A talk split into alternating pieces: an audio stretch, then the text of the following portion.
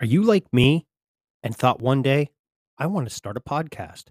Well, it's easy. All you do is go to Anchor FM and sign up for free. Then all you do is you can record from your computer or your phone. And next thing you know, all you do is upload your episode. And then, like magic, Anchor just goes and releases it everywhere to Apple, to Spotify, you name it, it releases it there. It's easy, it's simple, it's fun to use, and like me, I'm not very technical oriented. Again, easy. Not like the rapper, but it's easy. If you get what I mean. So again, go to Anchor FM, sign up, and uh, start being a content or podcast creator today.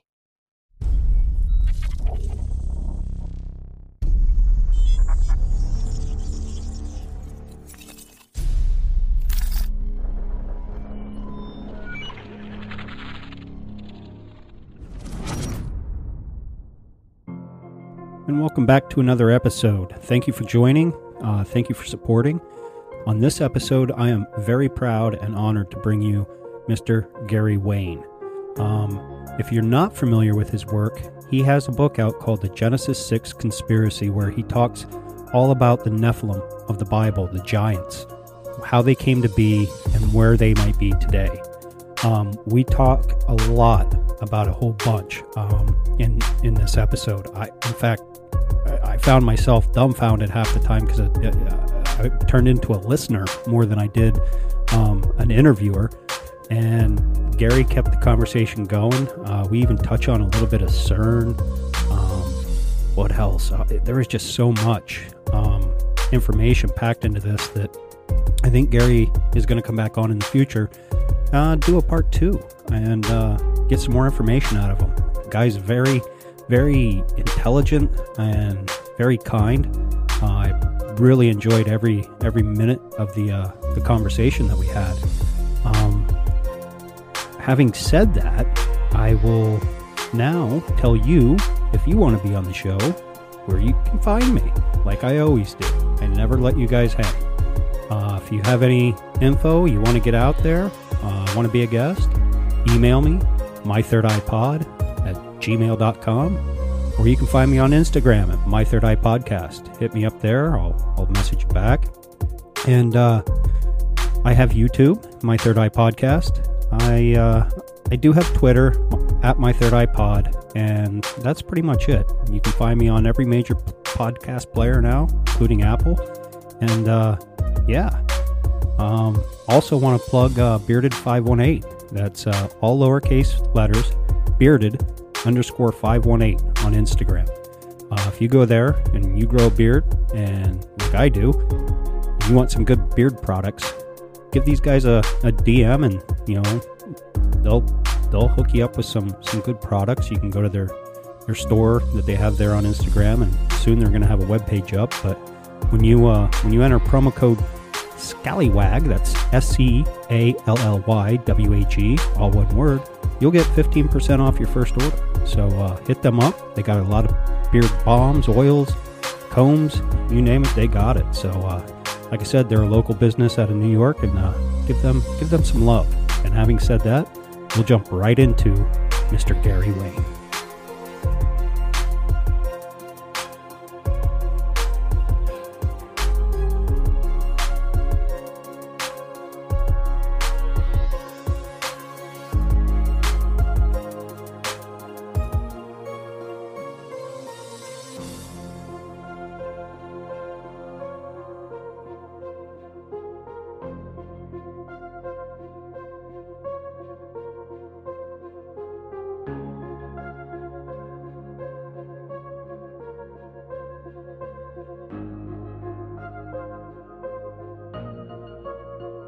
Right, welcome back to another episode of My Third Eye. Today, I am honored to have Gary Wayne on, the author of the Genesis 6 Conspiracy.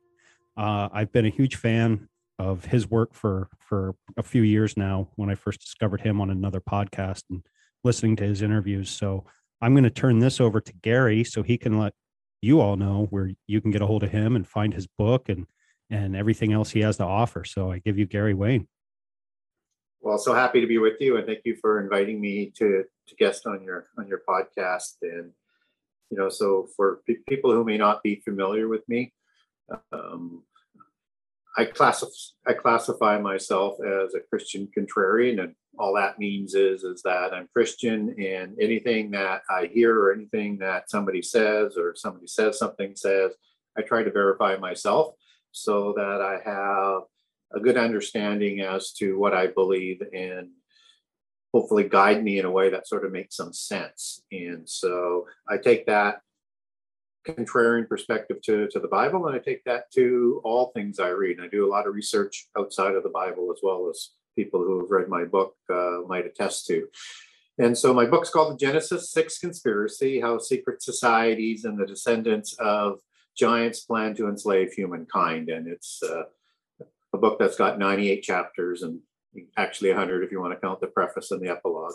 And it uh, goes through all sorts of things uh, from the time of Adam to the end time. And I connect the history uh, that is worldwide, uh, that is a common legacy, whether or not it's about you know the pantheon of gods that is out there who uh, polytheists believe the god of the bible is how the giants were created the rebellions, whether or not it's the gods or it's the angelic beings uh, in, in, the biblical aspect. I connect where secret societies interconnect with uh, all of that into prehistory and the bloodlines that come down through the royals throughout history, how all of that crosses the flood, how it's affected our history, where it is today, and and uh, how that's going to affect uh, what is going to come about in, in, in the end time generation that I think that we're in. And so I have a website. If people are interested in what I have to say today and want to dig into my book a little bit deeper, I have it at the Genesis 6 conspiracy.com. That's Genesis 6 with the number 6 conspiracy.com.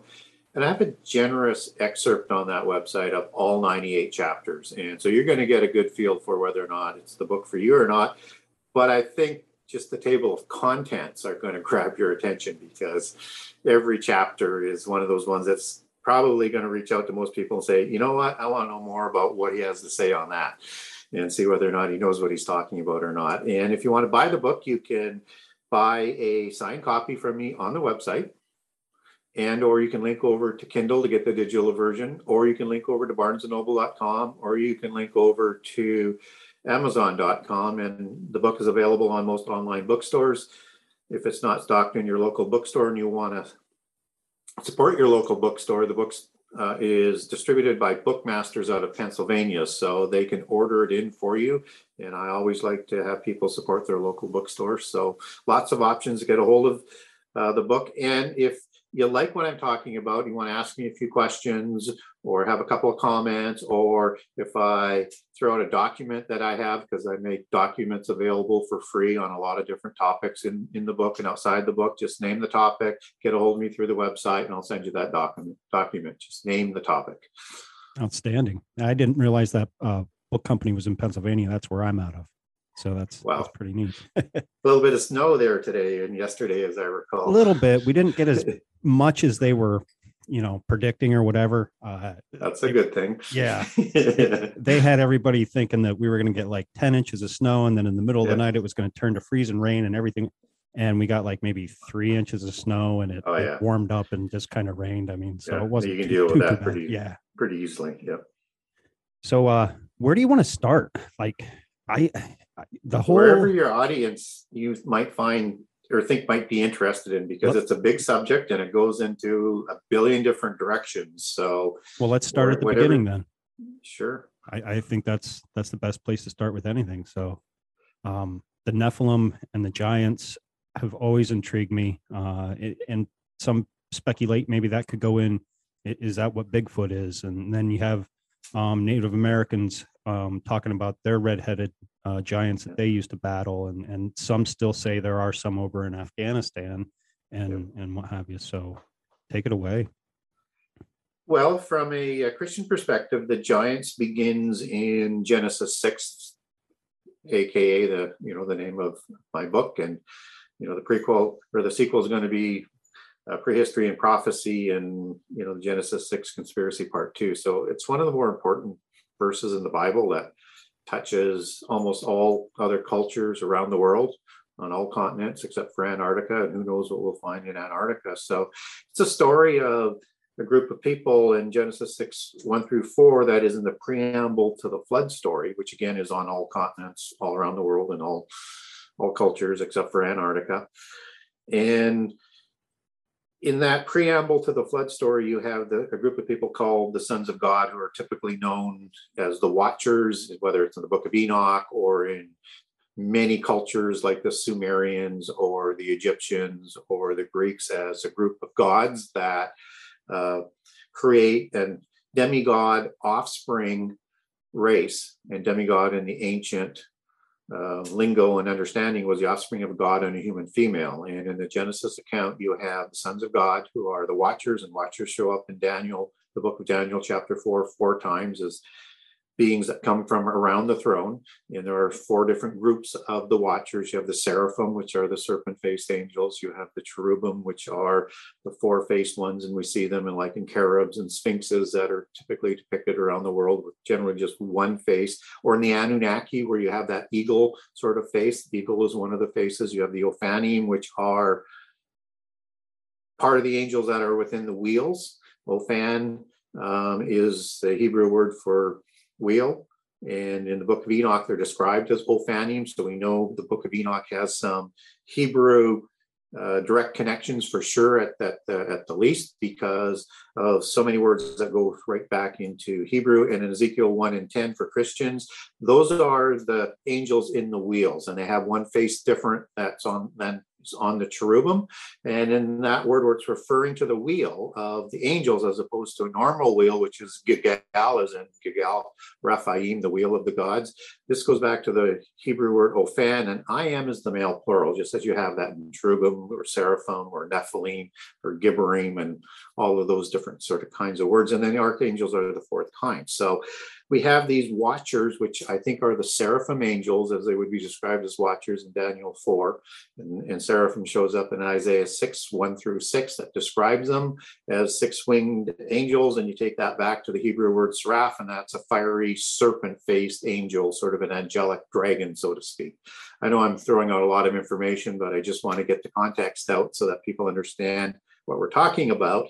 And these are the individuals that um, are angels that are going to go to human females and take wives, anyone they choose, and they do it again. We're not told whether that means again after the flood or before the flood or both, but they do it more than once. And they create the giants as they're talked about in the King James Version, which is the Hebrew word Nephil, and where Nephilim comes from is the male plural, and that's a tribe of giants as it's defined and also can mean bully and tyrant, more or less describing the sort of hubris, tyrant sort of nature to these, these beings. And so when we move over, let's say, to the Greek mythology, just to sort of give one example, and we can talk about more if you want, but I think the Atlantis tradition is the best sort of parallel because you have this this god named Poseidon. And there are some versions where it's Iapetus. Iapetus is a parent god, Poseidon is a offspring god,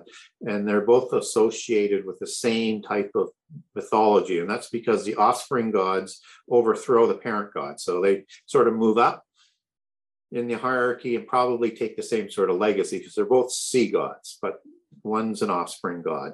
An offspring god is like Baal for Christians, son of okay. El or uh, Enki and Enlil, sons of Anu, or Osiris, which is an offspring god, and Isis, a female offspring god in Egypt, son of the Ogdoad gods and, and the parent god, uh, Ptah or Ra, as I recall.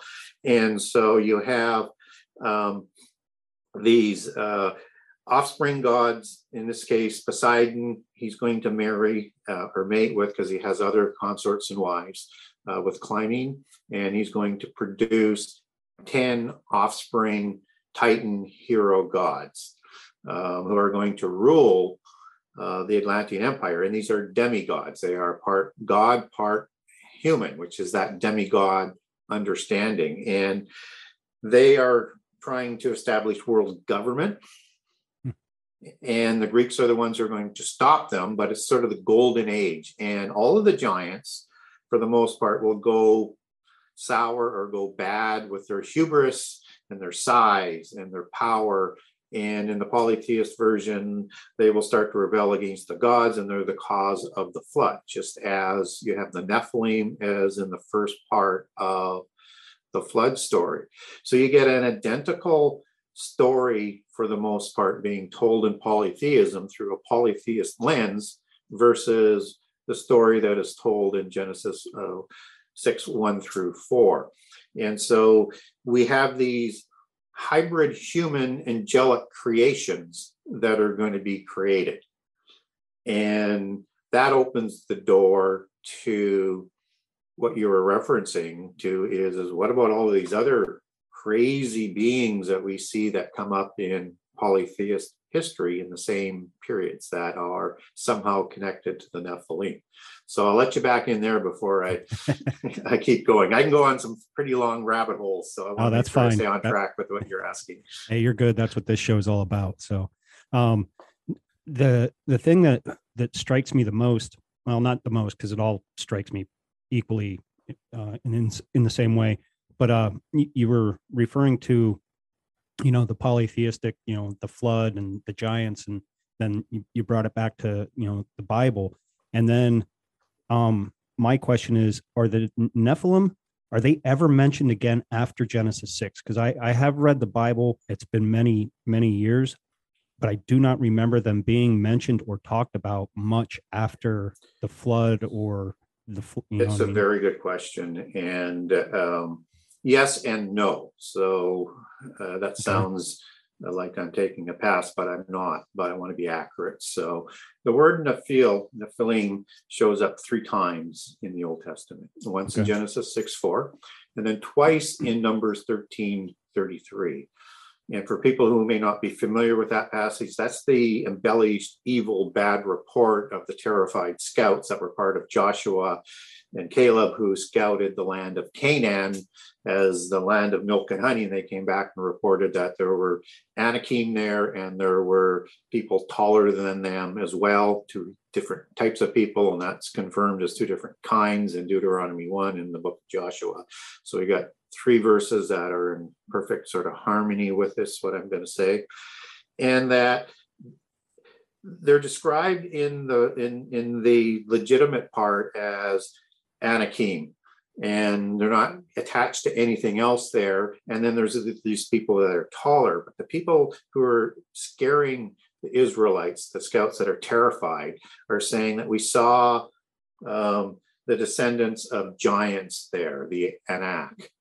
And that word giant twice goes back to the Hebrew word Nephilim.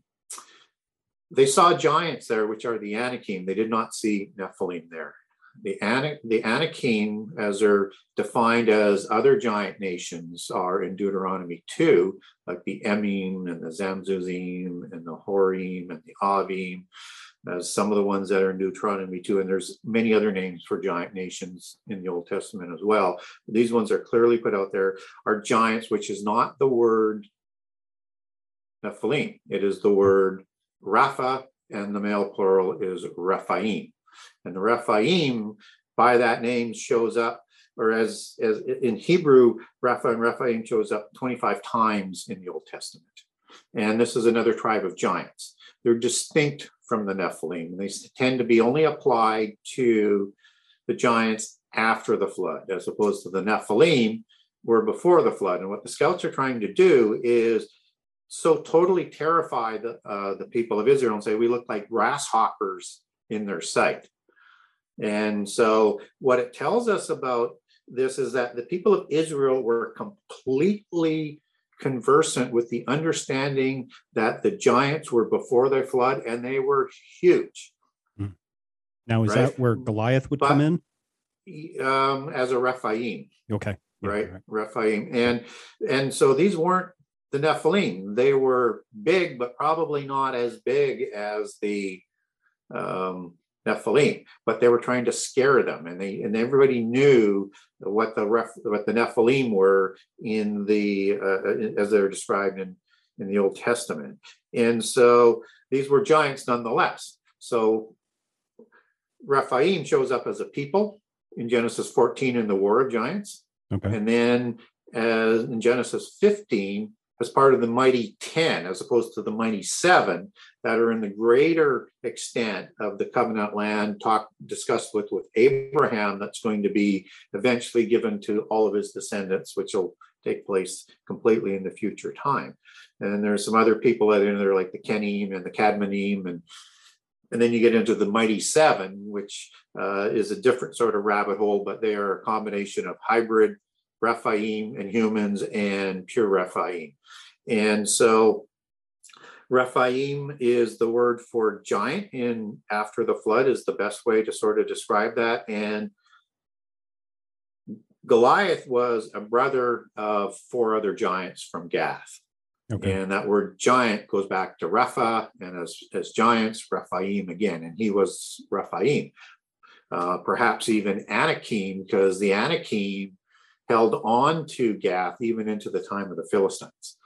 And so I think he's probably Anakim, but he could have been part of the Rephaim. And so all of these different kinds of tribes of giants are branches of the Rephaim. Goliath was described as six cubits and a span.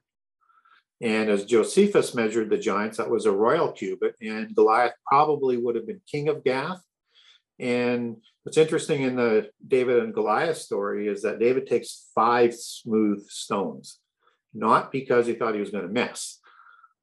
He took five stones because the whole Philistine Pentapolis of five city fortress streets were there. And mm-hmm. Gath was likely the king of Gath. And David thought he might have to kill all other four kings that were there. So he was prepared to do so. And six cubits and a span measured at 21 inches would be 11 feet, three inches. And that's that's still big. that's pretty big. And even if it was a standard cubit of 18 inches, it'd be nine feet, nine inches. So still right. twice the size. And the giants were, as they're described as the terrible ones that are in Ezekiel 32, Isaiah 14, and specifically, as I'm going to reference to in Isaiah 25, are the strong ones. That goes back to the Hebrew word as and azaz, which is the root word for Azazel, the chief um, leader of the Watchers in, in the book of Enoch, that's thought to be uh, Abaddon and Apollyon in, in the abyss. It can mean strong or forces, but it can also mean uh, things in, in, in, in some applications, strong as in stout. And that's because the Rephaim and the Nephilim were thought to have somewhere somewhere close to a dimension of a height to width ratio of two to one okay. versus three to one of the average human. So let's say 50% wider. And so these were muscular, large, as in tall, skilled warriors, fleet of foot that weren't these well they weren't a sideshow freak. And they, they weren't built like a basketball player. I'm not saying basketball players are sideshow freaks. I said there's two different right. sort two of descriptions here. Yeah not not to link them. They are completely different. They're like a wwf wrestler mm. or alignment in terms of the bulk of that size. And when we get the bed of king Og, it is nine cubits and four cubits wide so that bed on a royal cubit, because he's a king, and Josephus measured it as 21 inches, would have been almost 16 feet long and seven hmm. feet wide. So depending on again what cubit you want to use, he, he, I'm going to be 12 to 15 feet tall. Wow. And the dimension is about that two to one ratio, which sort of gives you that sort of understanding that as the last of the Rephaim, he was bigger than um, Goliath, who was the offspring of a particular giant, Rapha, as some people like to name him. Uh, it's possibility or it's just generic for Rephaim. We're not quite sure, but Rapha could be the patriarch. Just as Arba, who doesn't show up in the Table of Nations, in the Table of Nations, for people aren't familiar with it in the Bible, are all the descendants of Noah and all the patriarchs and that create the nations. Arba, who is the patriarch for the Anakim giants, uh, a division of the Rephaim, His Mhm. name doesn't show up in the table of nations, and neither does Rapha. So you're not going to get Raphaim names in the table of nations, which I think is, and I explain in, in, in my sequel coming up, the nine tribes of the Canaanites, like the Amorites, like the uh, like the Hivites, um, you know, like the uh, um, the Arvadites, and all of the nine that are in there, they don't have a patriarch, Why is that? and they because they become the hybrids that are that are being talked about in Numbers thirteen thirty three, the ones that are taller that live amongst the Anakim, Okay. and the patriarch is a Raphaim name that I will use some unique ways to derive who that in, in the book, what, whose name uh, that is as the patriarch coming out of the Raphaim who've married females from the Canaanite, um, two sons of Sidon and Heth, and probably Canaan as well, to create these hybrids that lived in the covenant land. So the Amorites, when they're described like the, the cedars of Lebanon, that's a simile in that they were taller, but they're not as tall as Goliath or not as tall as uh, King Og, because that, if you were to use that description literally, a cedar was 40 to 50 feet round and Hmm. 90 to 100 feet tall. So again, notice that two to one ratio. Right. So it's describing sort of the proportions on that these are giant like beings as you know just as you have the giant trees that were used for the construction and one more example of just what i'm talking about by the size because gilgamesh is described as 11 cubits tall which makes him 19 feet tall just over using a royal cubit and he was the king of uruk and if it's not then he's about just over 16 feet tall so he's even taller than Og. and he is also four cubits wide. So he is seven feet wide or six feet wide on the smaller cubit. So he is similarly stocky, stout, and wide, just as the representation for that bed was, was, was to for future generations to say that these giants were real. And here's some dimensions that you can apply with it. And then we get one more with Goliath to sort of correspond to that. And the reason why I like to use Gilgamesh is A, he's famous.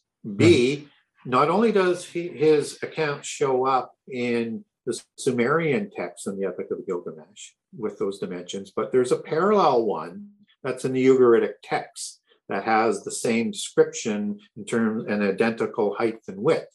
What's important about that is the Ugarit was in in Sidon, in the territory of Sidon, just in inland from the coast of the Mediterranean coast, and in the north of the, of the land of the covenant, and sort of kind of in between Mount Hermon and and uh, Tyre, let's say, and that is the home city of the Rapayu, uh, which Okay. is the root Semitic word for Rephaim Mm. Okay, and they worship Baal and Ashtaroth of Mount Hermon, just as the city, one of the cities of King Og was Ashtaroth. Now, and Ba- that th- they have coming out of the Ugaritic text, the account of Gilgamesh with the same dimensions. And so we have the same type of giants, the same type of giant people that are talked about in the Bible after the flood, and everything sort of perfectly consistent. now ba- Baal, he wasn't considered a very good god, was he? No, I mean, he was a he was a tyrant just like his Yeah. father, Okay. uh, El. that's, that's kind of what I thought because everything Yes. you hear about Baal and Baal worship and, and what have you. yeah, the Baalim. They were Yeah. the Mount Hermon gods after the flood. And it's and if you look at the pantheon, whether or not it's in Canaan, it's the same pantheon that's in Greek mythology and history, in Egyptian and Sumerian. They just have different vernacular names. Right. Now, um, you had mentioned in the beginning of this the Anunnaki, and Mhm. that's in the conspiracy world. That name gets thrown around a lot, Oh and boy, does it ever. um, and and it, depending on who you talk to, um, it could have a couple different meanings. You know what I mean? Like, eh, so for my listeners and for me personally, could you break down what the Anunnaki were from from your research and your take on? it? Yeah, it's a, it's a very good question. So in Sumerian history and mythology, you have a couple of groups of the Anunnaki. Okay. And you have a heavenly Anunnaki and you have an earthly Anunnaki. Both are called watchers. One is classified as a god, one is classified as a demigod. In some some names that will refer to it, and it connects back to um, Anunnaki, and it's Igigi, and you have to break that word down. And I do in my in my sequel uh, to give sort of a fuller meaning to the two different kinds of people. Um, but they're they're talking about uh, the offspring gods, the spurious gods, and the uh, parent gods of the of the demigods, as opposed to the parent gods of that were ruling before the offspring gods. And so the Anunnaki are also called watchers, just as the earthly Anunnaki also call themselves watchers. And so you're going to see depictions of the Anunnaki, one with an eagle head, mm-hmm. uh, which is typically understood in um, the mythology as one of the kinds of the gods. And as I mentioned earlier, one of the faces that they would appear in that sort of being as a cherubim with okay. the eagle face. Um, and just as the cherubim are also depicted in polytheism as horses and or unicorns mm. um, that pull the chariot for gods like Zeus and Apollo. Uh, and just as you have the cherubim pulling the chariot of God, as it's described in the vision in Ezekiel 1 and Ezekiel 10, there's just an allegory for the same kind of name. And so you have Anunnaki, who are people like Gilgamesh, okay. to link it back to being giants, and then you have the gods. So two different kinds. That is consistent with Greek mythology, where you have the titans of the earth and the titans of heaven. The titans of heaven are typically gods and offspring and parent gods. But Atlas, who is one of the offspring of Poseidon and Clymene, is a demigod who's called a hero and a titan.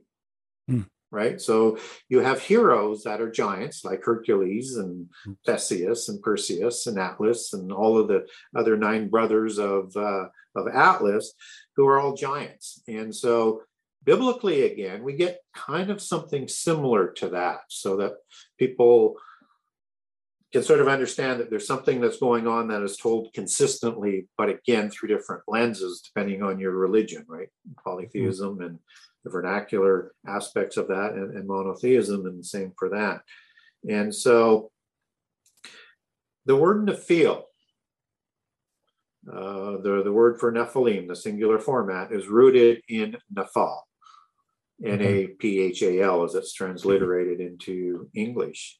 And so that would be the Nephilim as in plural. And it means the it means fallen and you put the I am, which also is translated in plural as ones, just as the gibborim are the mighty ones, just as the seraphim are the serpent faced ones, just as the cherubim are the four faced ones.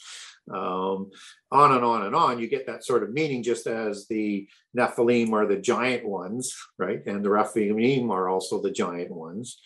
Um, these are the fallen ones who are the sons of God and they are the heavenly ones as well. Shama, which is the one of the words along with a Shem, and they're equally defined, renowned in the when it says the giants in the King James Version, who are the mighty ones and renowned of old. Renowned goes back to Shem and Shama. And, and they both mean famous, and with Shema, it can mean also infamous. And Shema is the singular form of heaven, and the I am is the plural format. So these are the ones of the heavenly ones who are also infamous. You get a larger meaning to it, who are the offspring of the Nephilim. And so a lot of people will say that the Nephilim, um, there weren't Nephilim, there weren't giants, there were only Nephilim, but they're not quite using the words correctly there as it comes out of Hebrew. Just because Nephilim is rooted in Nephilim, it gives you a larger meaning, but it's not the full meaning on the root word. It has its own individual meaning because they created a word for it. Okay. That makes sense. that's like with a lot of language, actually. You know what I mean? Yeah. A lot of, yeah, lot of it's stuff quite, gets lost. in quite consistent. Well, and, and when you're trying to figure out what's going on with the Raphaim, you have a root word that's 7497 for Rapha, which is uh, rooted into 7495, which means doctor or physician or healer. And Hmm. it's also thought that the Nephilim could heal themselves and the Rephaim could to a certain degree. And that's why you had to strike them with such a blow at the neck to kill the brain. Otherwise, it could self heal. And either it could do that through self healing or through the sarcophagus. That's all speculation. But just the understanding that that's how you had to kill them, um, just as Goliath was killed. And uh, just as Sarah was killed, um, you have that those examples in the Bible that you get this this sudden blow so that they can't repair themselves. And also, 7496 Rapha, they're all spelled the same way, just different words for different meanings and applications will mean a ghost. It Ooh, will mean okay. a spirit. It will mean a, a shade. Uh, all, all meanings that are these sort of demonic kind of beings. And that's where you get that connection to the spirits. The evil spirits that Enoch talks about that are the bodiless spirits of the Nephilim before the flood and bodiless spirits of the Rephaim after the flood, because their bodies weren't immortal, but their spirits were. And they weren't permitted to sleep and they weren't permitted to go into heaven. Hmm. Whereas humans, we sleep until the resurrection. Right. So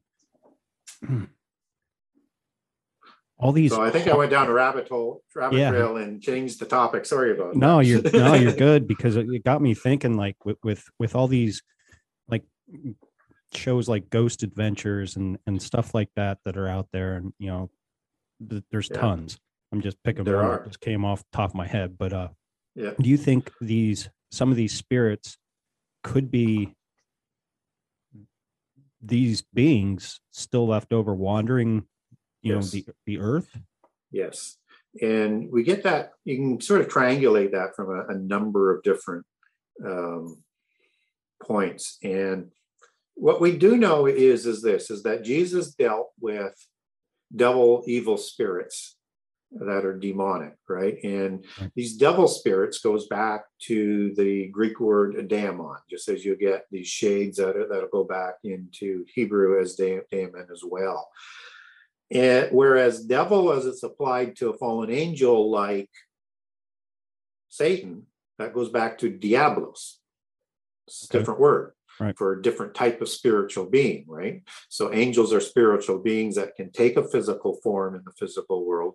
The demons are whom, as the devil is defined as, as Diablos, the prince and leader of the demons who follow his command, just as the fallen angels do. They're just lower on the on the angelic hierarchy of fallen ones of the Nephilim of the Shemaim. So you have Jesus dealing with these demonic spirits who no longer have a body and they need a place of rest and they're like in dry places so they're thirsty. They need the only way they can physically interact with a body is is to possess it which is not a symbiotic relationship. You've got Right. two spirits in one oiketerion and one dwelling place for a spirit.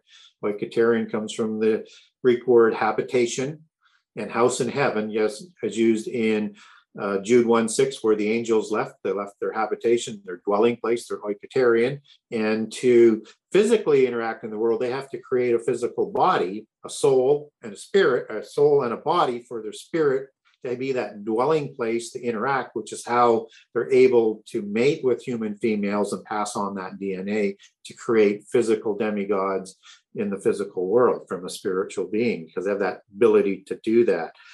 And so the demons need this oiketerion.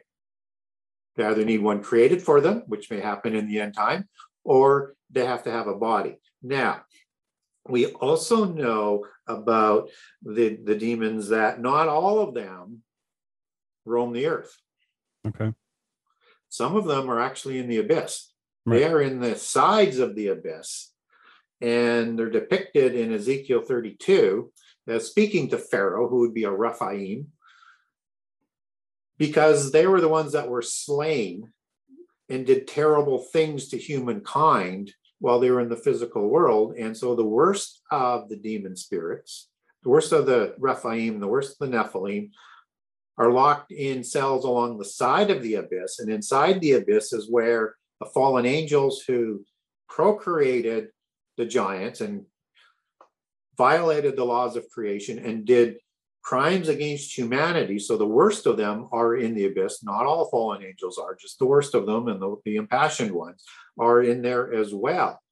And so what this tells us is, is that there are you know two different groups of these demons that will all be ultimately dealt with at the same time.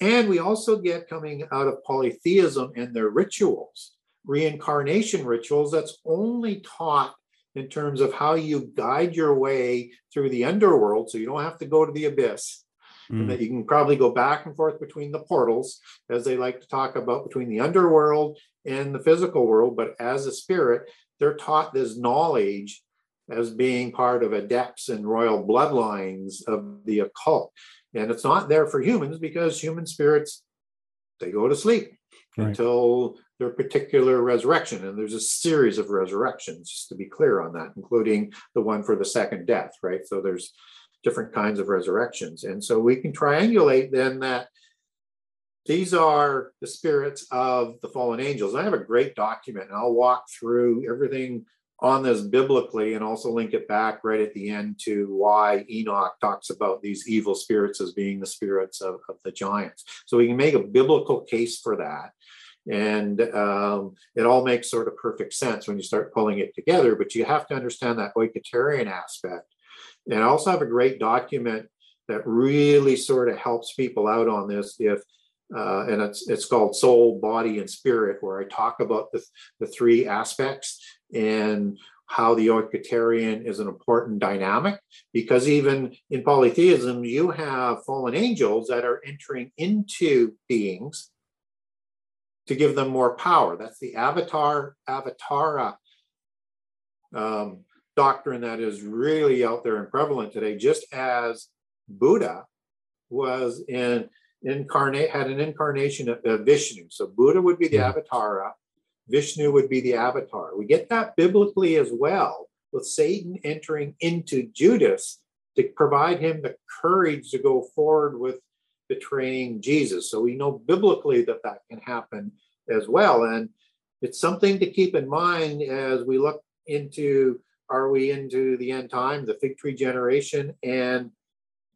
how polytheism is talking about incarnations in and, terms of an incarnated Christ consciousness concept. So we need to understand that both whether or not you're Christian or you're polytheist, you should understand where all of this comes from. Right.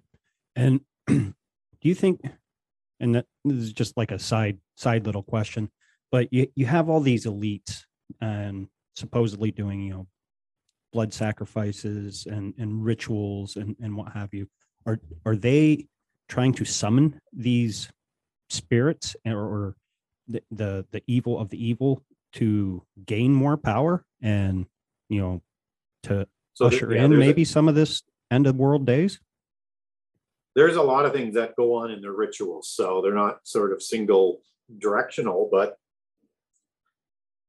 they will do in their rituals blood drinking. Right.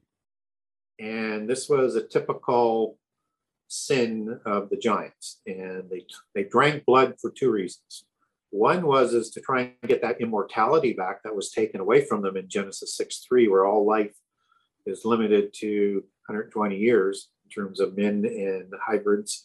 Um, and so they want to be able to live longer, like the original Nephilim did. And so they're looking for longer life and increased cognitive abilities. Mm. So it's been part of their rituals all the way through that goes back down to their bloodline ancestors as part of the mystical religions, mostly reserved for the adept level and the Royal Masonic uh, bloodlines. And you have them doing rituals that are trying to communicate not only with um, demons, but with fallen angels. They want to communicate with their gods. They also uh, want to communicate with the demigods that are still helping them. Okay. The bodiless spirits, the demons, right? And so and in that case, when they're communicating, they're mostly communicating with the demons. They're having the strings pulled by the fallen angels, but you have for them, they're not thinking they need to be careful, but they ought to be as well because you're you're opening the door to a demon coming in. And but a lot of the polytheist adepts want that, like the shamans, and so and the magicians and the and you know the, the the priests that are adepts and things like that because they want the power that the demon could bring in them. But you've got now two spirits in one body, and I think a lot of times it can be symbiotic because they invited them in. That's what they want, but you never get control of that body back, right? So right. we don't know how much suppression has gone back, and because you've physically surrendered to them, have you surrendered your ability to even push back? I mean, we don't know, um, right. but the polytheists probably know. You, so you, you want to be that. really, really careful with that. And to get to your third point, is that yes, they want to bring on the end time sooner than later. And any time that is what is ordained by the God of the Bible so that they can sort of prove them wrong and prove that rebellion is good. But they want to show down with God because they have been deceived. And all of their followers have been deceived by the fallen angels that they can defeat God or at least win a realm through the fight on their own, away from God, just as Satan did or tried to do in the original angelic rebellion, where he rebelled and deceived all of these other angels. And in Isaiah 14, it says that he wanted to be like God, to have his own uh, throne in heaven, and to be like God. He he knew all along that God was completely omnipotent and omnipresent and Alpha Omega, he couldn't defeat him. Right. But he was hoping to win his own realm. And that's what they are deceiving the followers into because they want to have their own realm. So if you see movies like Doctor Strange, you have God to, uh, depicted as this this dark being of the universe, and this Earth is this one holdout against this tyrant, and they want to win that as a realm on their own, away from the oversight and the rules of this evil god uh, of the universe right? That's mm-hmm. the allegory that, that that they're that they're showing through there. And of course they have all of these different polytheist beings and different magics and stuff like that that all goes along with the occult and polytheism. So um, pretty pretty straightforward kind of allegory as to what, they're what they're talking about there. So yes they want to bring that on. And the people that follow this they've actually believe that they can achieve it. Hmm. And what I like to tell people is that it doesn't matter whether or not I believe what they think, it's what they believe and what they're doing with that belief that's important. And so exactly. they will try and bring about world government and this universal religion and to have this harmonic convergence so that they can bring back that physical aspect, as they would call it, vibrating or evolving into godhood in the physical world. Do you think that's uh, kind of some of what CERN's doing as well? It certainly is part of it. Because, uh, because uh, they they, they they came out and you know and we we get the the term the God particle, but it was originally yeah. named the the non God God particle that yeah. they were looking for, and now there's talks um, that they they reach down in, into the these different realms looking for for entities and spirits yes. to bring back yeah, I think there's there's two things that they're trying to do. One is the latter, uh, where they want to um, get into another dimension, and that's why you need quantum computing. And they need to search in multiple dimensions and multiple directions because quantum computing, unless the technology has changed, uh, is sort of like a single bullet, right? In mm-hmm. a single search. So they need AI to search in multiple dimensions, multiple places, all at the same time. And they're looking for the abyss, number one, so that they can get their gods and their imprisoned demigods out of the abyss before the uh, determined time, just before the midpoint of the last seven years that's talked about in Revelation 9. The second thing they're looking for, and I'll give you the name of it, um, and it has to do with the polytheist belief and understanding that comes out of the Vedas and specifically the Upanishads of Hindu religion, which is why you have Shiva that's sort of mixed in here as the destroyer god, which is Azazel, yep. Abaddon, Apollyon. And they do an actual worship dance to Shiva at, yes, at CERN. Yeah, and that's who the king of the abyss is. So they, they want to get that god out. And they are searching for a specific particle. And this particle that they're searching for is invisible. But what it has the ability to do um, oh, and the reason why you need to uh, understand the Upanishads because it teaches all teaches you all about this particle and it teaches you about quantum mechanics, and that's what the pioneer scientists said about about understanding quantum mechanics, you have to understand the up and Upanishads first because it gives you that basis for it. So just so you know that I'm, I'm not pulling all the stuff out, out of my hat. Um, there's facts behind everything that I say when I'm speculating. I, I'll tell you. So this is what they're saying. Now, this particle, what it does is it merges with a particle that you could measure. I was going to say C, but more accurate term is because at the subatomic level, it's at a level where uh, you could identify it through science. Okay. And it has the ability through quantum entanglement to broadcast what it has throughout the complete physical universe instantaneously all of the time.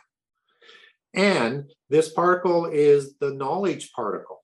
Mm-hmm. It's the it's the knowledge of the complete physical world that is being transmitted through quantum entanglement, and they call that the Atma particle, A T M A, and also spelled A T M A N, Atman. And you can Google it, it'll come up. Um, and that's the particle that they're searching for because to provide immortality in the physical world, and they can't provide immortality in heaven and in realms that aren't permitted, they can probably do it in the underworld, at least until they're overthrown because you have gods of the underworld, uh, which is likely in another dimension as well, um, in the which is the area that also holds the abyss. So hmm. maybe in the earth, but it's in the earth in another dimension. So what what what they're trying to do is create immortality in the physical world, and that means uh, or being a god as being immortal. But you also have to have access to infinite infinite knowledge. So if you think about Satan in the Garden of Eden, you had Eve and Adam who had immortality because they had access to the tree of life. Right. And the knowledge that they were taught, they were taught a lot of knowledge from God to run this massive agricultural complex of ranching, orchards, and uh, crops, and all these different animals that were going on there. And there was only two of them. So they would have been taught a lot of knowledge, but the fruit coming from the tree of the knowledge of good and evil was the application of how you could use the knowledge of good and evil, which is the tree of gnosis, as the Gnostics like to call it. And so Satan told them that they could be like God, knowing all things, if they ate from this. What they didn't realize is what because they were forbidden, the consequence was is you can't have access to the tree of life anymore. Right. So they're ostracized. So they didn't get that. But that's what's being promised for the end time, for mm-hmm. the followers, to bring back that immortality that the original Nephilim did until that was taken away in Genesis 6 3 in the physical world, and that knowledge that the gods have. So if they can get access to that and then attach it into through you know, some sort of advanced implant, right? That uh, will provide the knowledge and provide ongoing medication, vaccines, whatever uh, you need to have that immortal life, have backup parts, have backup bodies, even as clone bodies. They can provide immortality in the physical world and the knowledge to go with it. That's to me, that's just crazy. I mean, you're messing with something that I'm just an average guy and I know I shouldn't mess with something like that. I mean, you're going up against, you know, whether you believe in God or gods, like you said, you know, you're going up against a creator who perfectly designed everything for a reason. And you're trying to play God now. And the thing you don't have the you don't have the wisdom to No. control it. Now, what they'll say in, as a counter argument to that is, is that polytheism as a mystery religion is a knowledge cult. And it hmm. teaches you the knowledge that you need to become a god. And that is reason over faith, as you might hear the Right. term, that if you have the discipline and the reason, you can manage that knowledge. But we've never seen it Mm-mm. in the age of humankind. We've not seen it. And in the age that we've been dominated over by the descendants of the giants, we only know that knowledge can be used for good or evil. And eventually they always use it for evil. And it's just like, you know, creating AI. It's like, oh, yeah, we're going to do it anyways, even though everybody knows how that ends. Right. Yeah. right? There's- Everybody's seen the Terminator. Yeah. So they may have reason, but they don't have the wisdom. And that's what's missing. but they they act like they do. They That's act that's like the, they do. that's Yes. the scary part. That's the hubris. That's the narcissism. Mhm. That's the danger. man, ugh. now I'm gonna take it back just a little bit on the watchers coming down and mating with the women. I was always under the belief that now the watchers were were angels. Am I correct? Yeah, and, and they are. Um, Okay. I mean, they're, they're they're called the sons of God in the Genesis six version, but we do get watchers in the Bible. They are called watchers in the book of Enoch as well, just as they are in polytheism. And so you get words like drakon, um, which is the root word for dragon coming out of Greek mythology. It means watcher and to watch. And like the Neteru gods and the Urshu gods were watchers. The Sumerian gods were called watchers. And you have um, the watchers that we talked about before, the ones who are awake all of the time and, and are always watching that surround the throne. So that's sort of the links there for that. So my question, I was always taught that angels were neither male or female. So Yeah. how could they how could they mate how did they mate with with human females then? That Another that's very, another very, very good question. And uh, people will also refer to Mark uh, mostly, but never to the Luke passage. That's equivalent. That gives you more information. That, and the basic other part of the argument from the New Testament passages are that um, there's no marriage in heaven, and they don't need it because they're immortal. They don't need to reproduce. Humans are, but Everybody in your crew identifies as either Big Mac Burger, McNuggets, or McCrispy Sandwich. But you're the filet fish Sandwich all day. That crispy fish, that savory tartar sauce, that melty cheese, that pillowy bun. Yeah, you get it. Every time. And if you love the Filet-O-Fish, right now you can catch two of the classics you love for just $6. Limited time only. Price and participation may vary. Cannot be combined with any other offer. Single item at regular price. Ba-da-ba-ba-ba. There'll be we will be like angels after we're resurrected Mhm. right so we have to be careful that just because sex is not permitted in the physical world as part of the laws against creation or the laws of creation that you can't violate doesn't mean it didn't happen now true. right? So it just doesn't happen in heaven, and it won't happen in heaven going forward.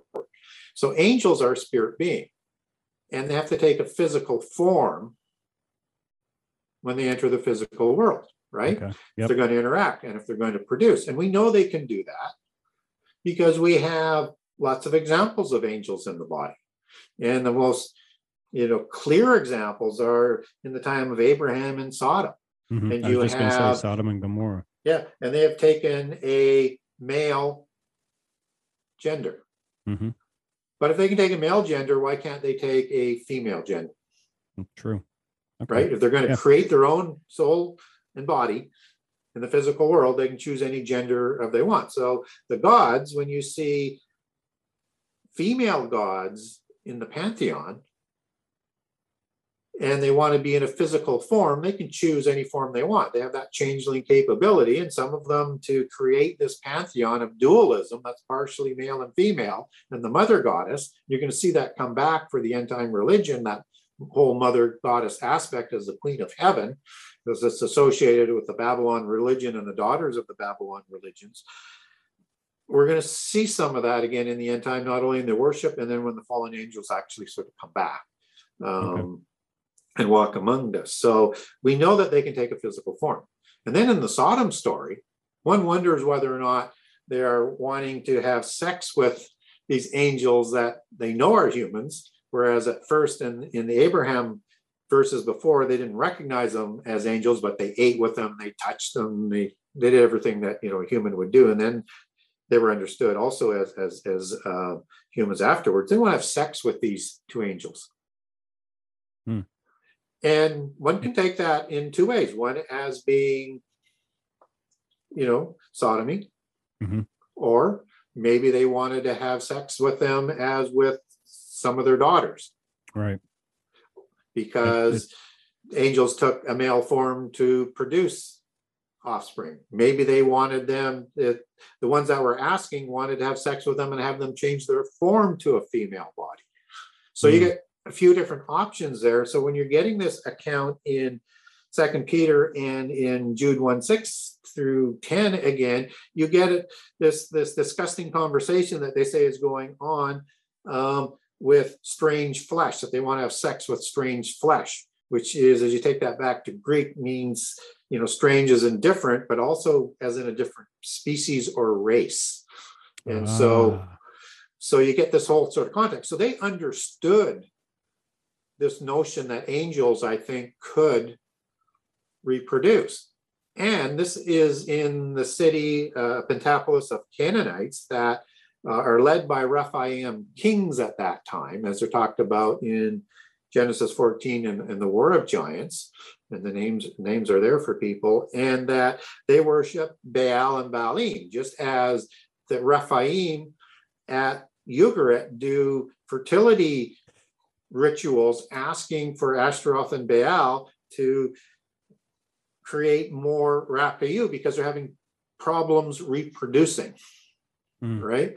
And so this is the religion of Sodom. So they're very much familiar with the Baalim creating the Rapayu, as they believed, and as what uh, I make the case for in the Bible that the that the Baalim created the Rephaim after the flood. They want, they know this can happen, and this is a, after you know a period after the flood, and they're wanting to create new demigods, Hmm. or they will just want to have you, you know gay sex with uh, fallen angels. I mean, you can take it either way, but right. if you know that they're aware of this capability to reproduce, then you have to be open to, well, maybe something else was going on there too. And Sodom is thought of in polytheism with the Gnostics as being the location for where giants were first recreated right after the flood. Gomorrah was the location where the giants were created before the flood. The oath was taken on Mount Hermon, but the first creations were done there both before and after the flood. I wish I I wish I could have had someone in like you in my life long time ago, like just discussing this because you bring a, a an awesome take that that hardly anybody in the Christian uh, religion, you know, you take any pastor, they would steer completely clear of even remotely going down any of these paths. Like I I would have never thought, oh, like because that's why I asked the question. And you're like, well, they can take any form you know and then you're like well it doesn't necessarily mean it was gay sex Yeah. and sodomy So, and so the you're right because it doesn't Yep. it doesn't spit it out in Yeah. great detail they leave it vague Yeah, yeah. And the English language doesn't present the full meaning as it's presented in the translation to what the Hebrew words tell you, right Greek words. And it gives you, it's that's one of the reasons why I like to take it right back to Hebrew and the Greek so I get a fuller meaning. Now we have to be careful because you just can't pick a preconceived conclusion meaning for the, the, the translation. It has to fit within the narrative and it can't be contradicted with things throughout the Bible. So you have to select the, the right meaning. But so many times a word comes up and you, you dig into it and it just means so much more. But the issue with the ministers and the priests that are out there is, is that the Gnostics control the seminary schools Mm, and they're taught not to teach prehistory and prophecy. why though And they're never taught about this. Well, because the Gnostics want the Christians to not understand because mm. to understand end time prophecy, you have to understand prehistory, you have to understand the whole context. And a lot of the meanings for the allegories and prophecy comes out of prehistory and Israelite history. So you have to understand that in the context of the angelic rebellion because our creation is the resolution to the angelic rebellion. The giants were created to ensure that we weren't the resolution to okay. the angelic rebellion, right? Right. So they don't want the ministers teaching it. And it does come with risk for them to teach it, even if they would, because if you if you teach it incorrectly, I mean you can lead people down, you know, the garden uh, path on it and perhaps in, in different directions as a lot of people as we see a lot of people do with lots of aspects of the bible. So i like to be consistent. Uh, one of the things that in, in my approach to research and particularly with prophecy is, is i don't leave out inconvenient passages. Right. It has to fit. It all has to fit uh, particularly when you're leading into prophecy. But if we don't understand prehistory we will not be prepared for the end time. And that's the ultimate goal, so that they can bring them on the ultimate delusions and deceptions to accept the Antichrist. Hmm. And like you were like you were just saying, it, that, that makes so much sense because Christians and even myself was like was like this and you know you have one basic view of the bible and that's that's how it is and they don't you know, you can interpret different verses, but it's always interpreted pretty much the same way. And if you yeah. step out of line and yep. really start digging and and you know questioning it, you know, you get you get turned away pretty darn quick. Yeah, and and that in in itself is a doctrine of polytheism, and we see that in the sciences that are controlled by polytheism.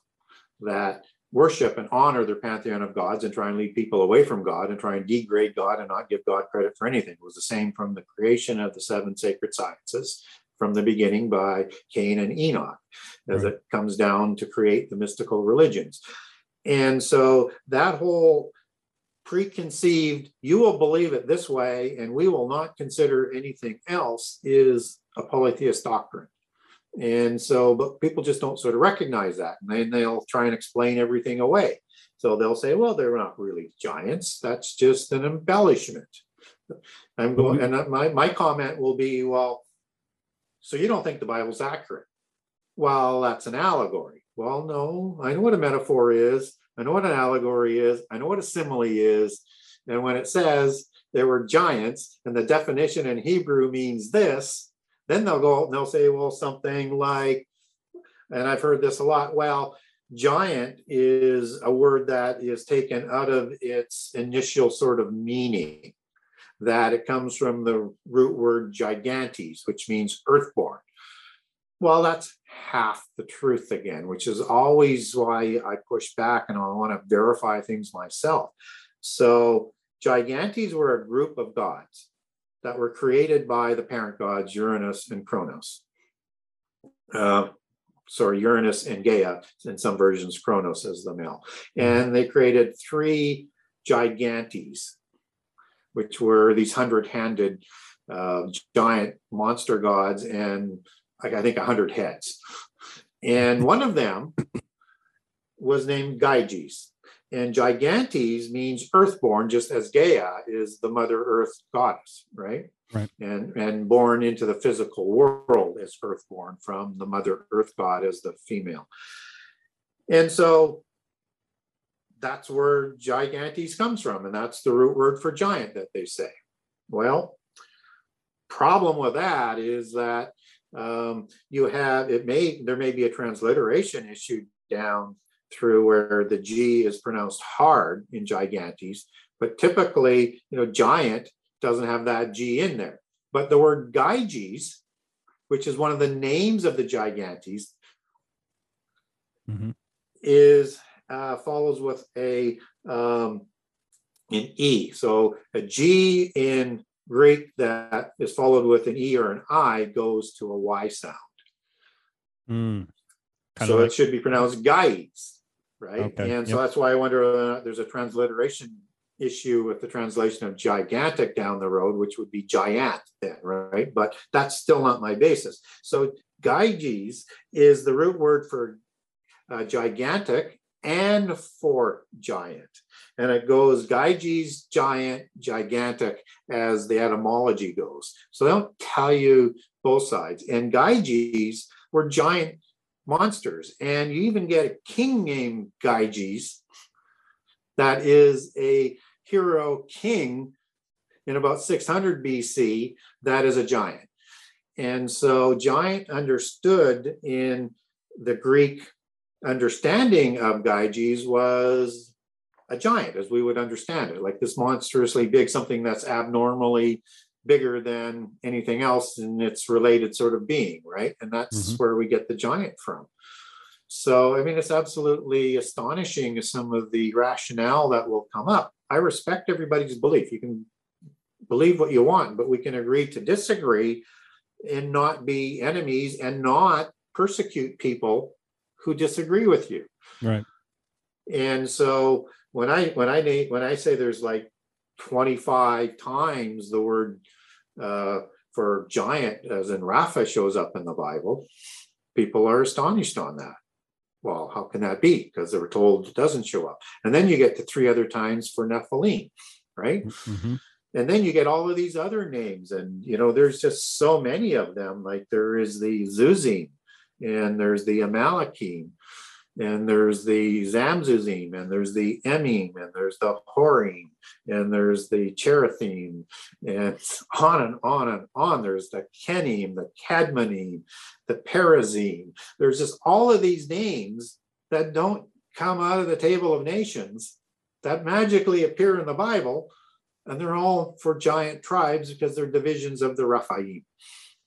And and what also gets me is they they ignore um, the arch archaeology arc the digging up of I struggle with that word the digging up of these these oh. bones um, of giant beings they're they're skeletons you know and yeah. and proof that giant beings did walk the earth at one time and possibly I believe they still do in in some form um, I mean, you have uh, I don't. Are you familiar with uh, L.A. Marzulli and mm-hmm. the K- Kandahar Giant?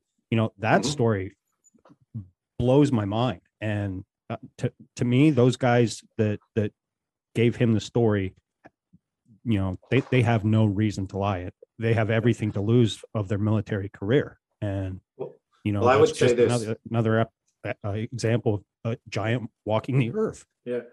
I will say this about that riveting account, whether or not it's real or not. Right. Uh, is that the details of the giant were so bang on to what I have researched that they either saw the giant or given the details of the giant or had knowledge of ancient giants in a way that almost nobody has. I mean, and I, I put the, the description of them in, in, in, my first book. And, you know, th- th- this monster was able to kill many people and was not easily brought down.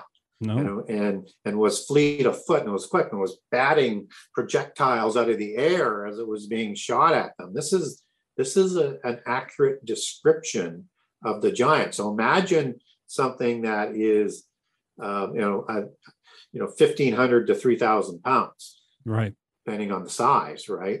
Imagine something that might have feet that might be size thirty or forty, and they're described in the Bible as having, uh, as being called not just mighty as in Gibborim, but mighty as in Atsum and Atsem, which is strong and mighty, but as it has to do with a paw, which is a really weird word, but a paw that had the ability to crush bones in its hands.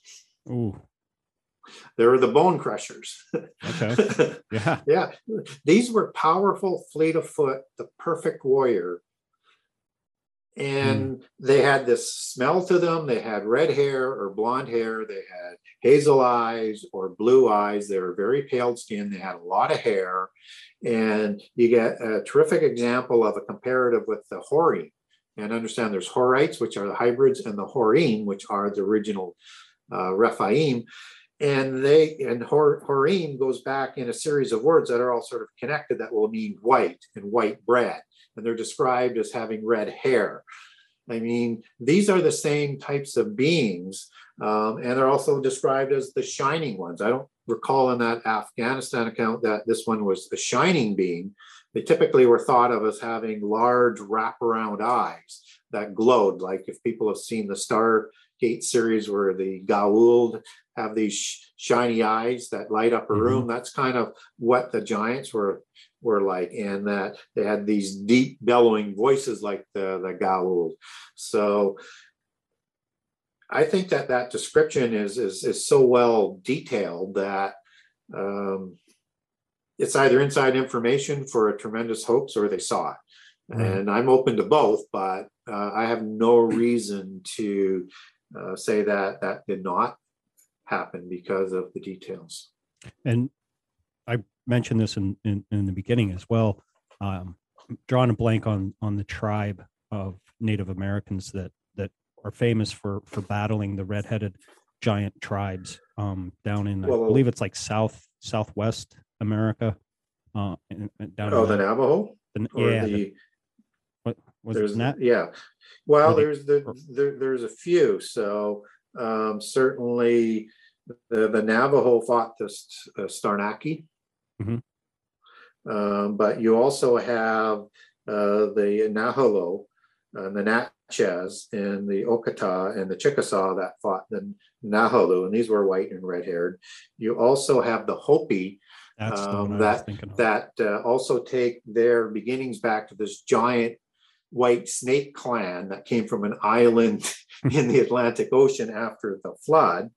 Um, you got the Manta uh, giant uh, in Peru, giants down there. Um, you've got the Sis- Siskay of, of John Smith's area, um, you know, on the, on the East Coast. And so you get a lot of uh, accounts of these kinds of giants. But what people don't know with the First Nations is that pretty much all of the First Nations have accounts of these giants. Yeah. And they have accounts of the little people and the mm. Bigfoot that are seemingly somehow interconnected. Now, um, have you? Uh, what's your take on on, on Bigfoot with, with with your research research that you you've done? Do you do you think that's something that actually could exist?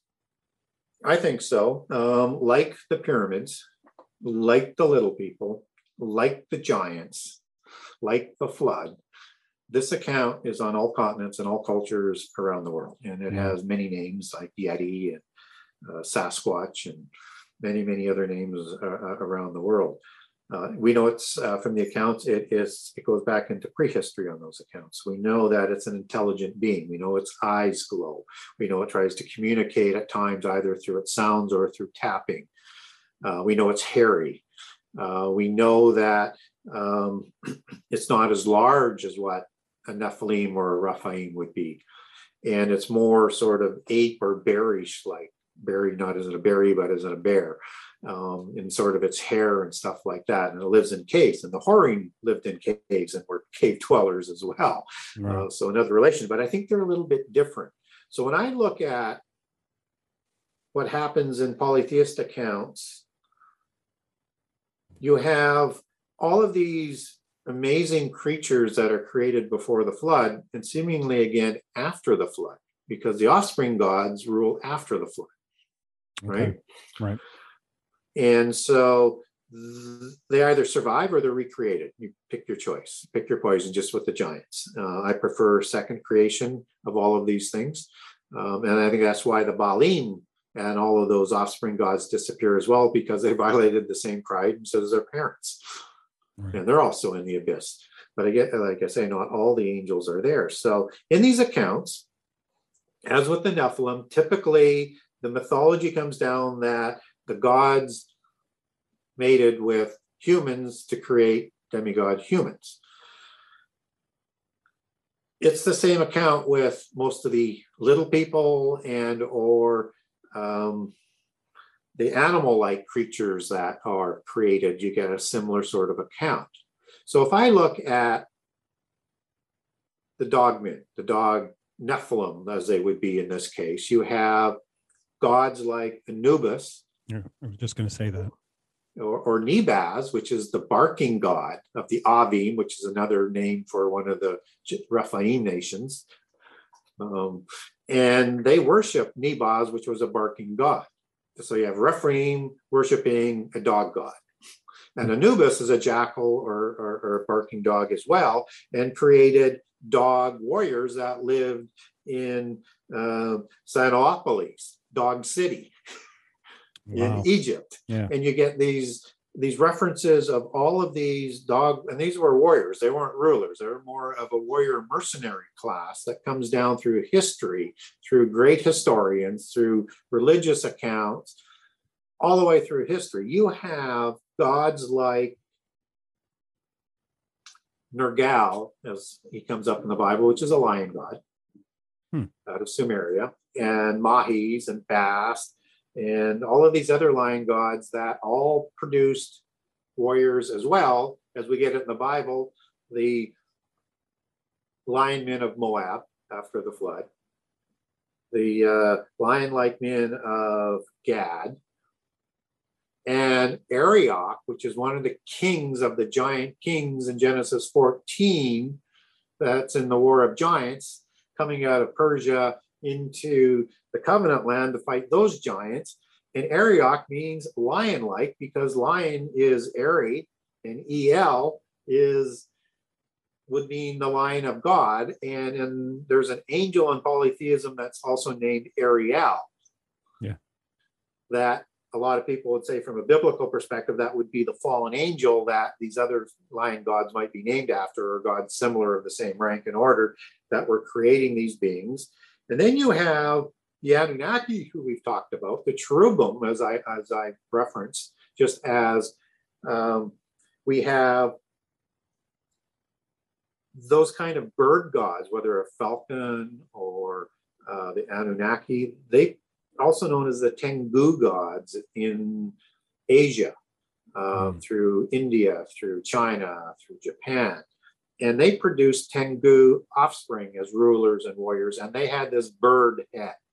So you have this warrior class uh, and ruling class that were bird like, just as you have the Xibalba out of the Popol Vuh, which have an owl face and were demigods of the Quiché Maya, and they had one specific one that was the Camazotz, C A M A Z O T Z. If you Google that, you're going to get like Batman's suit because okay. that was the house of the bat demigods in the Popol Vuh.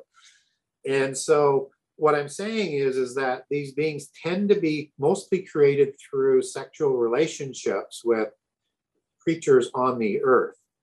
And so these could be that type of recreation with Bigfoot. And we also get open to the possibility you could get a mix of human, animal, and God in a mix. Because in, and, and, and this is just coming out of polytheism, and I got nothing scriptural to base this on. But when we talked about Gilgamesh, out of the Epic of Gilgamesh, he is depicted as two thirds God and one third human. So they're splitting that into three. Mm. And just as Utnapishtim, who's the uh, giant of the ark that's a, that survives the flood in the, in the Epic of Gilgamesh version, and Enki Enkidu is also classified the same way. And the whole family of Utnapishtim is classified the same way. So there might be ability where they have the ability to bring in another type of animal, whether or not it is with DNA manipulation as well to make it a bit human like, a bit godlike, and still a lot like its original sort of nature. So you get these ape like gods in the pantheons uh, in India.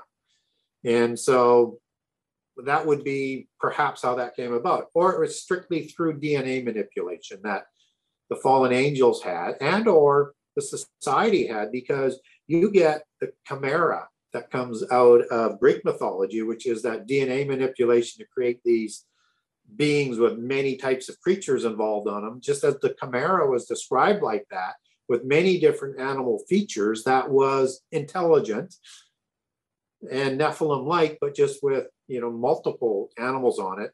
And as King Humbaba is described as in the epic of Gilgamesh, who is the king of the cedar forest, who Enki and Akedin is going to slay and then has to be killed for violating. And he was his commission was to do terrible things to humankind, just as the Bible calls these individuals, these creatures, the terrible ones. Mm.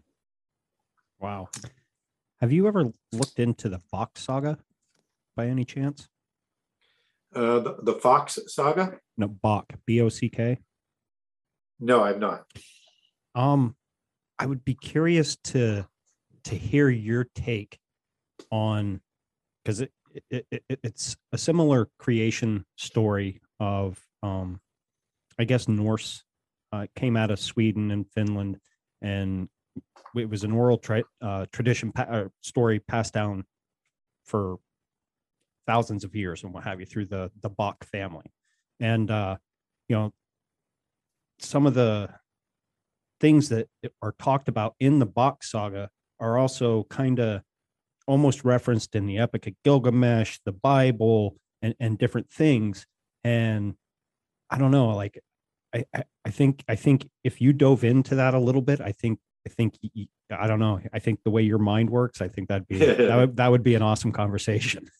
Okay, I'll uh, have to dig into it. And yeah. and were they some sort of Nephilim type of family or uh, well, they do talk about or... they do talk about the uh the ice giants coming, you know, from from the the, the Scandinavians and and and what mm-hmm. have you, and and you know yeah. that whole type. You know, like I said, it's more on the the North's uh way of belief, but uh yeah, I mean, it, I don't know. I, I, don't know enough about it. I, I have listened to a couple people on a couple different well, podcasts talk about it. There, it's fascinating. Were, there were giants in Norse Norse mythology. Mm-hmm. Uh, there were little people in Norse mythology, and they're all created in sort of the same way. It's a little bit different in terms of their version of of the uh, fairy uh, mythos as with the Celtic, but very very similar. Right. Um, and, and, a lot of overlaps, and and that makes sense because you're dealing with the Tuatha De Danann in both, which are the giants of the fairy people and they would be sort of depicted like in the Lord of the Rings, which is the uh, Norse fairy version, as the white elves, uh, being large ones, as opposed to the elementals, which are three groups of smaller ones and one larger one that's called the salamanders and are reptilian. Right. So you get the same traditions all over the earth. Yeah. I mean, you get different names for these giants all, all over the earth. I mean, you've got like in India, you've got the Danawa and the Daitya and the Asuras and You've got the Myosi in, in China, and uh, you know you got the heroes and the and, and the Anunnaki, and you know, everywhere you go, they got the First Nations that all have different names for for the giants, and all throughout South America. This is it would make only perfect sense, right? That they would have that tradition as well, and Odin is is you know that he's the same sort of god as Zeus is, and, yeah, Os- and Osiris is, and and uh, and Anki are. So yeah, it's it's it's neat to tie all of them together and just it, it, I don't know. I, I sit back a lot of times, you know, with my job, I, I do drive. So I, I, I, if I'm not listening to a podcast, you know, I'll, I'll think of topics in my head and be like, no, how are all these different religions and beliefs and everything all almost so similar yet yeah. so far think, away on different yeah. continents and, and, and this well it doesn't make any sense that they would be identical stories identical pantheon just different vernacular names if mm-hmm. they weren't the same and they weren't sort of interconnected i mean just think about the days of the week that we get you get the norse mythology mm-hmm. and the roman pantheon and mythology making up the days of the week yeah exactly. Like, why would they do that? Why would they do that sort of mixture? Like, why wouldn't you at least be consistent with the mm-hmm. Roman, or why wouldn't you be all Greek or all Egyptian? But no, they took. Yeah. They, they, they, they made a statement that the religions are all the same, and those were the most important ones to them that they chose. But you know, some of those names are, you know, they they would literally include the Greek in that simply because they're known interchangeably by the same name in the culture, whether it's uh, a Jupiter god or right, um, you know, a, a, a Greek uh, equivalent. So, yeah, like Friday is supposed to be after Freya, you know, yeah, and, and which is the equivalent to Venus. Yeah, it's it's like, yeah, yeah. Wh- why do they they blend? But yeah. it, it kind of ties back into you know the fallen ones blending yeah. their DNA with human DNA and you know that, and i kind of asked you about the uh the anunnaki. Uh some so, people oh, oh, and just before we move on is is and so when you have seven days of the week you also have seven gods of the pantheon right, mm-hmm. right. Of, of, the major pantheon and they're represented by the seven wandering stars. Yes. And so that's why you get an intermix of like monday which is the moon day and the sunday and the saturn day and each of those have a god that corresponds. Yes yeah, yeah. And, and they're the same, just with different names in, in every pantheon. That's crazy. I, I don't know. I love it. I, I, I could talk for hours on topics like this. Or Thursday, the day of Thor. yeah, Thor. Yeah, Thor's day. I forget what what day's Odin's day because he had Wednesday. Wednesday. That's right. That's kind of what I was thinking, but uh, my mind was drawing a blank. Um, do you do you think the Anunnaki now, this goes into, you know, they're the, you know, reptilian kind of ruling class that are altering human DNA. And, you know, there's that whole side of the conspiracy thing. Do you think the Anunnaki are still around today? Well, certainly some of the Anunnaki gods are around today, whether or not the offspring are around today. That, that's what we'll have to kind of wait and see. Right. Typically, I mean, this crosses over then into the alien mythos.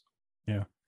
And I do believe that the alien mythos is more than just fallen angels and sort of this the demi, demi, demonic aspect. Um, they would have to be able to have the technology, which they probably do, to provide bodies for them. But then why do they want humans to create clone bodies for them? So something maybe there that's a, a little bit amiss. But you get all of these other creatures within the nomenclature and type of beings within the alien mythos to sort of represent that the universe is filled with all of these different kinds of beings. Now, keep in mind, fallen angels can take any shape they want, so they can yeah. create a whole number of them. But you also get some of these reptilian beings that are, you know, is is there a survivor of the of the serpent, the Nakash, that the fallen angels somehow saved from losing their arms and losing their legs and losing their intelligence and losing their speech and being forced to re- survive on the ground because they were a serpentine type of being. Mm. Is some of the reptilians part of the salamanders, which is the fourth elemental? Um, uh, I talk about three of them in in the first book. I'll talk about the fourth one in, in, in, in the sequel. The other three of the elementals, and elementals shows up in the New Testament, as, as, well, as, as well as rudiments, which goes back to the same Greek word, which talks about as rulers as part of that hierarchy, as opposed to elements of the universe. You can see those words used in two different applications. And in those elementals, there are three classes of little people. Mm-hmm. And within those three classes, you have several different kinds. But the, the three major groups are the identical three groups all around the world. Right. And they go back into prehistory, and it's part of that Norse mythology and elves and things like that. So you have good looking ones, you have mischievous ones, and then you have mm-hmm. the ugly ones. And in the ugly ones, you get ones like dwarves, yep. right? Who makes the weapons for the gods and the, and the and the Nephilim, and you get you know trolls that usually are guarding gateways and bridges and things like that. You get this uh, interesting one called gnomes, which is connected to the word in Gnosticism for knowledge, mm-hmm. and has the same sort of root, and looked after the knowledge of the ancient organizational structure, both before and after the flood, and kept the genealogies and protected the technology and had the ability to fly in these spaceship like vehicles that came through fairy dolmens, fairy portals. Check mm-hmm. if you check the meaning of a dolmen, and they're called fairy portals as well. Um, and would and you know all throughout our history would come through these portals and kidnap people do sexual experimentations on them, return some of them, and they would have no memory. Uh, and you could only get that through hypnosis and some traditions like that to get the information. And their descriptions in terms of their vehicles and their bodies are identical to the gray aliens. And these gnomes are actually called grays and the gray neighbors in Scotland. I mean, I think this is part of the whole sort of organizational structure because if you look at the the uh, the host of heaven, mm-hmm. the host of the Shemaim, that's the word Saba, uh, T S A B A as it's transliterated, and it means an army. And so you have rank and order within an army. And the fallen angels counterfeit everything. And so they have their own host and army. Right? So when you look at the uh, at, at what's going on with with with the fallen angels is is that they are going to have a hierarchy of how they govern this earth. We understand that Satan is the prince and the god of this world. We understand in Psalms 82 there's a council of gods. Right. And we understand that there are 70 original nations that these gods reign over. So the Council of the Gods is Psalm 82 for people who are checking. And the 70 nations are the 70 nations as they're counted out of the patriarchs in the in the first uh, in first chronicles and genesis 10 for the table of nations which counts 70 nine patriarchless ones as we mentioned earlier. And you have the same number as the some number of sons born to jacob in israel and as numbered as the 70 sons that adam had before the flood. So it's the same sort of constant. So you have this hierarchy. So you have in that hierarchy, you have a, a rank and order of fallen angels, just as Satan sits atop the council, like God. And just as God has his own assembly, another counterfeit, and the congregation is two different words and is used for the council of God, then what is God's council? That's a counterfeit. And you have um, the offspring the spurious offspring of the angels that are part of the hierarchy, with the Nephilim sort of being the, the with the divine right to rule on earth. And you have the priest class of the of that offspring, and then you have the other Nephilim-like beings that are underneath, and that's where the elementals fall, the little ones, with salamander falls, and there's probably a few other ones that are in there that you know, I'm not quite sure where they fit, but they're within that whole hierarchy. This is the array that they're going to show us, but disguise them as being aliens so that they don't have to, you know, get down to the nitty gritty. Hey, we're the ones who rebelled against the God of the Bible. right. Man, this is fascinating. When when it, when do you plan on releasing your second book? Hoping to have it out by uh, the summer. So nice. I'm working, I've got 51 chapters written, so it won't be quite wow. as big as the first book. Um, I think I, it's going to be around 70 chapters. Um, I can't even not, write one chapter. well, and, and the trick is I don't want it to be redundant, uh, but this one's more specifically for Christians uh, or people who just want to know about the angels, the fallen angels, and the uh, the giants all the information written in the Bible, and I'll present it in a way that adds to the information that's in the Genesis 6, uh, the first one. And that one is kind of designed, written for not only Christians, but to maybe draw people from other belief systems in to have a look closer at what's written in the Bible and the consistency to what happens in prehistory and what happens in the end time. Now, that's told all around the world but this one is going to be more specifically targeted at Christians and all about all of this information that's in the Bible that they're not going to teach in church and uh, by you know by the ministers for the most part, and you're going to get all the sources. Nice. So just like in the first book, I have over 100 pages of endnotes. I want people to, if they don't think I'm coming accurate with what I'm saying, they can go check the source. Right. And that that's good. You know, it, how do you debunk something if you're if you're hey, here's the truth. You know, you know, here's the source where it came from, you know. You Yep. can't call me a liar. So and I love that that that you you do that with your work. And that's that's what always intrigued me on on the interviews that I've always heard you on.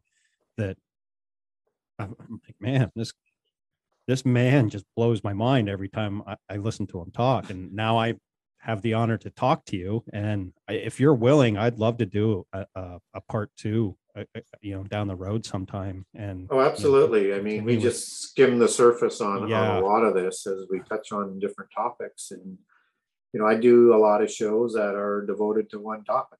Yeah. Uh, just we did, we dig deep into it or, or a couple of topics or, or again, you can just pick, you know, what, however many you want. We can sort of go into that. But uh, it's, I just find it, uh, you know, stimulating and fun to be able to dig into things and hopefully present things in a way that uh, is logical and that is because I mean I do speculate at times, but I tend to say when I'm speculating when I am, uh, right, so I can back up what I say. But we're talking about topics that are they're not just out there; they are sort of extreme on the fringe, right? And Yes. Even within Christianity, and so I think we we have to be able to be able to talk about it in a logical manner, in a factual manner, and not with preconceived ideas, so that um, we're not dictating what we want it to believe to bend to what's actually there. Uh, so we, you know we want to be able to present it so that people can absorb the information, and then hopefully we'll dig a little deeper into it. And if I've done my job properly, maybe dig more deeper into the Bible because that's really what I'm trying to do and sort of help people to prepare prepare for what's coming because people can't imagine what it's going to be like. Mm-mm. not at all. and I don't, I don't mean to laugh at the subject, but I- I laugh just because you walk down the street and it, it, it doesn't take a genius to see how many people are just asleep at the wheel and Yeah. just walking around That's, that's by design. routine. Yeah. And, you know, I, I got, that's kind of why I got in, you know, to, to starting my podcast and I want to learn. I, I, I, I want to know it all. You know what I mean? I, I know I'll never achieve all knowledge because it's not humanly possible, Yep. but maybe in death I will. But having people like you on that just open your thought to interpreting the Bible a different way and a way that you you will never be taught to to interpret it that way and Yeah. to dig into the to the truth and the like you said the prehistory of of, of creation and and and everything Yeah, I mean, the language in the Bible is there for a reason. And so, you know, when it's talking about the end time empire as being the beast kingdoms, Mhm. and then you have the beasts that are in Daniel 7, we need to understand what the Bible's trying to tell us about this, right right? If you want to understand Babylon, you have to understand what they're talking about in terms of Babylon and the daughters of Babylon to fully understand what Babylon is. And then when and so many people get so confused with what Babylon is. I mean, some people say it's a country, some people say it's New York City, some people say it's a universal religion, some people say it is um, a system. Um, Babylon actually is kind of almost all of that, just not specifically New York City, but it's said to be a city nine times in the book of Revelations from Revelation 14 through 18. So we know it's a city and we know it's a religion. We know it has this system. We need to understand what is important about Babel and who rides it hmm absolutely and and how that controls the beast empires we need we need to understand that and you learn you know for example babel i mean that's the word babylon is rooted in babel And so you have two allegories that you need to understand. Babel is the time of Nimrod, where he Mhm. imposes the first uh, religion after the flood, the Enochian mysticism of the son of Cain as- as that was in place before the flood, under an antichrist type ruler, when all people of the Adamites, descendants of Noah, after the flood, are under one rule with that antichrist figure. And that is not going to be permitted to happen again until the end time. The other Right. part of the Babylon allegory is, is the Babylon kingdom, which is one of the beast kingdoms.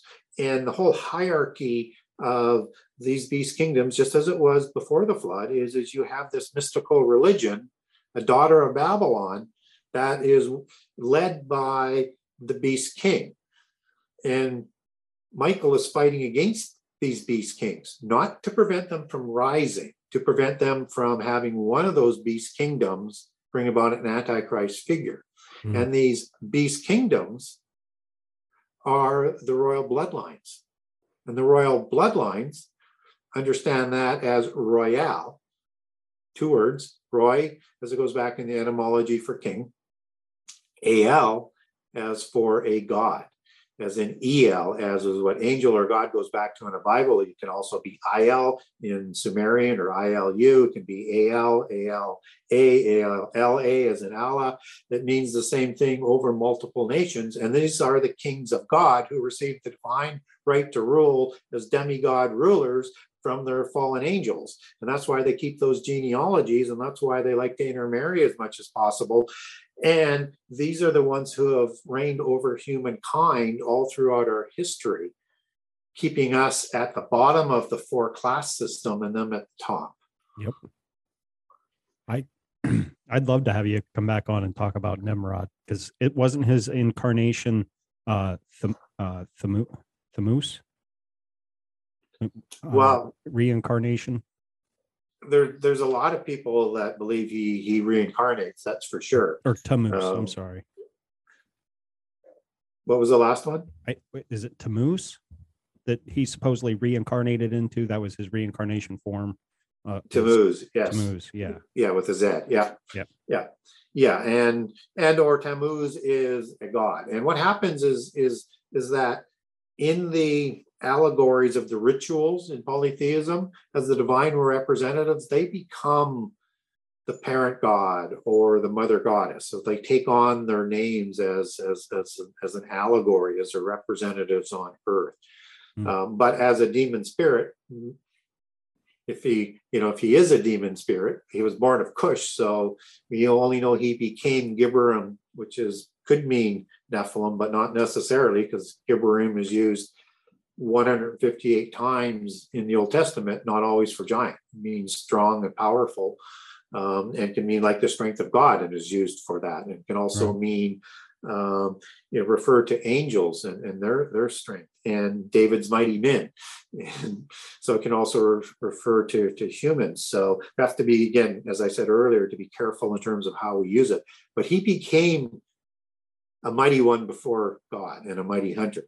And so something changed. And there's something that's going on there that maybe it's the knowledge that was uh, he received that was able to help build Babel City and Babel Tower and through the polytheist religions that made him become like a giant. Certainly had a reign like a giant, but Yeah. Well, you want to uh, let people know where they can get a hold of you one last time, and we'll wrap it there. And you have my email. I, I got yours. We'll we'll pick a topic, and uh, I'd like to have you come back on and and blow more people's minds because I you blow my mind every time I listen to you. Terrific. Thank you. Yeah, the best way to get hold of me is through my website, the Genesis6conspiracy.com. That's Genesis6, the number 6conspiracy.com. So if you want to get a hold of me, there's a contact the author on there. Um, and there's also a generous excerpt of all 98 chapters and lots of options to be able to buy a book for me or go to Amazon uh, and Barnes and Noble and or to, to the Kindle version. And you can also get a hold of me on Facebook, uh, on my timeline, or through Messenger. It's about the only social media I'm utilizing today until I'm trying to figure out where the best place to go is. And that still hasn't sort of become super clear to me yet. So, but I'm hoping to sort that out this year. So, but if you do get a hold of me, it may take me a week or two or so to get back to you, but I will get back to you. That's awesome. Um, I would recommend checking out Telegram. Um, it is kind of like Twitter based with you know how you, how you Yep. type and read and what have you, but it has a very I don't know. I think it has more of a worldwide use and and platform that that could really get your message out there. I've I've been on it almost since it, it came out in my personal account, and I've met a ton of really interesting people from from all around the world, and you know that like to talk about stuff like this that I didn't even know existed. You know what I mean? Yeah. Other than listen to podcasts and be like, man, I wish I could talk to that Yeah. that that guy had on, but you know, but Yeah, it needs it needs to be a, a format that um, isn't too fascist in its way of controlling free speech. I mean, right, some of the things I might get taken down for if I use the word ISIS as a mother goddess. They'll take me down for that. And I'm not fu- referring to a terrorist a- agency or and, and this nebulous thing on community standards that they never give you a reason for, and there's nothing in there that's hateful or anything like so. One place that is not only gives you reasonable freedom of speech at least, but also has um, you know people using it. Well, I would say that would be Telegram for you because the topics that are discussed in some of the groups that that I'm in, similar to to what you look into, Yep. nobody's ever been flagged, taken down. You know what I mean? So they they are they, they pretty much leave you alone. You know what I mean? As, as long as you're not threatening death on somebody, I'm I'm assuming, but you know, but yeah, I mean, there's there's topics that that go real deep, other than just Sure. talking about ISIS, the god, uh, that you know, and nobody's ever got flagged. So I appreciate your time, and we'll we'll wrap it up there, and we'll we'll jump out of here, and hopefully have you back on for a part two, three, four, maybe. Uh, who knows? I, I definitely want to, and I know when your your your second book comes out, you're going to be very busy on on the podcast scene. Um, so I'll I'll I'll keep my fingers crossed and you know hold, hold a spot for me somewhere and you know we we can we can chat about that but on that Sure. note thank you for coming on and I appreciate your time well, thank you for inviting me. It's it's been fun, and hopefully the audience uh, uh, was entertained, and hopefully we raised some curiosity. I'm sure we did thank you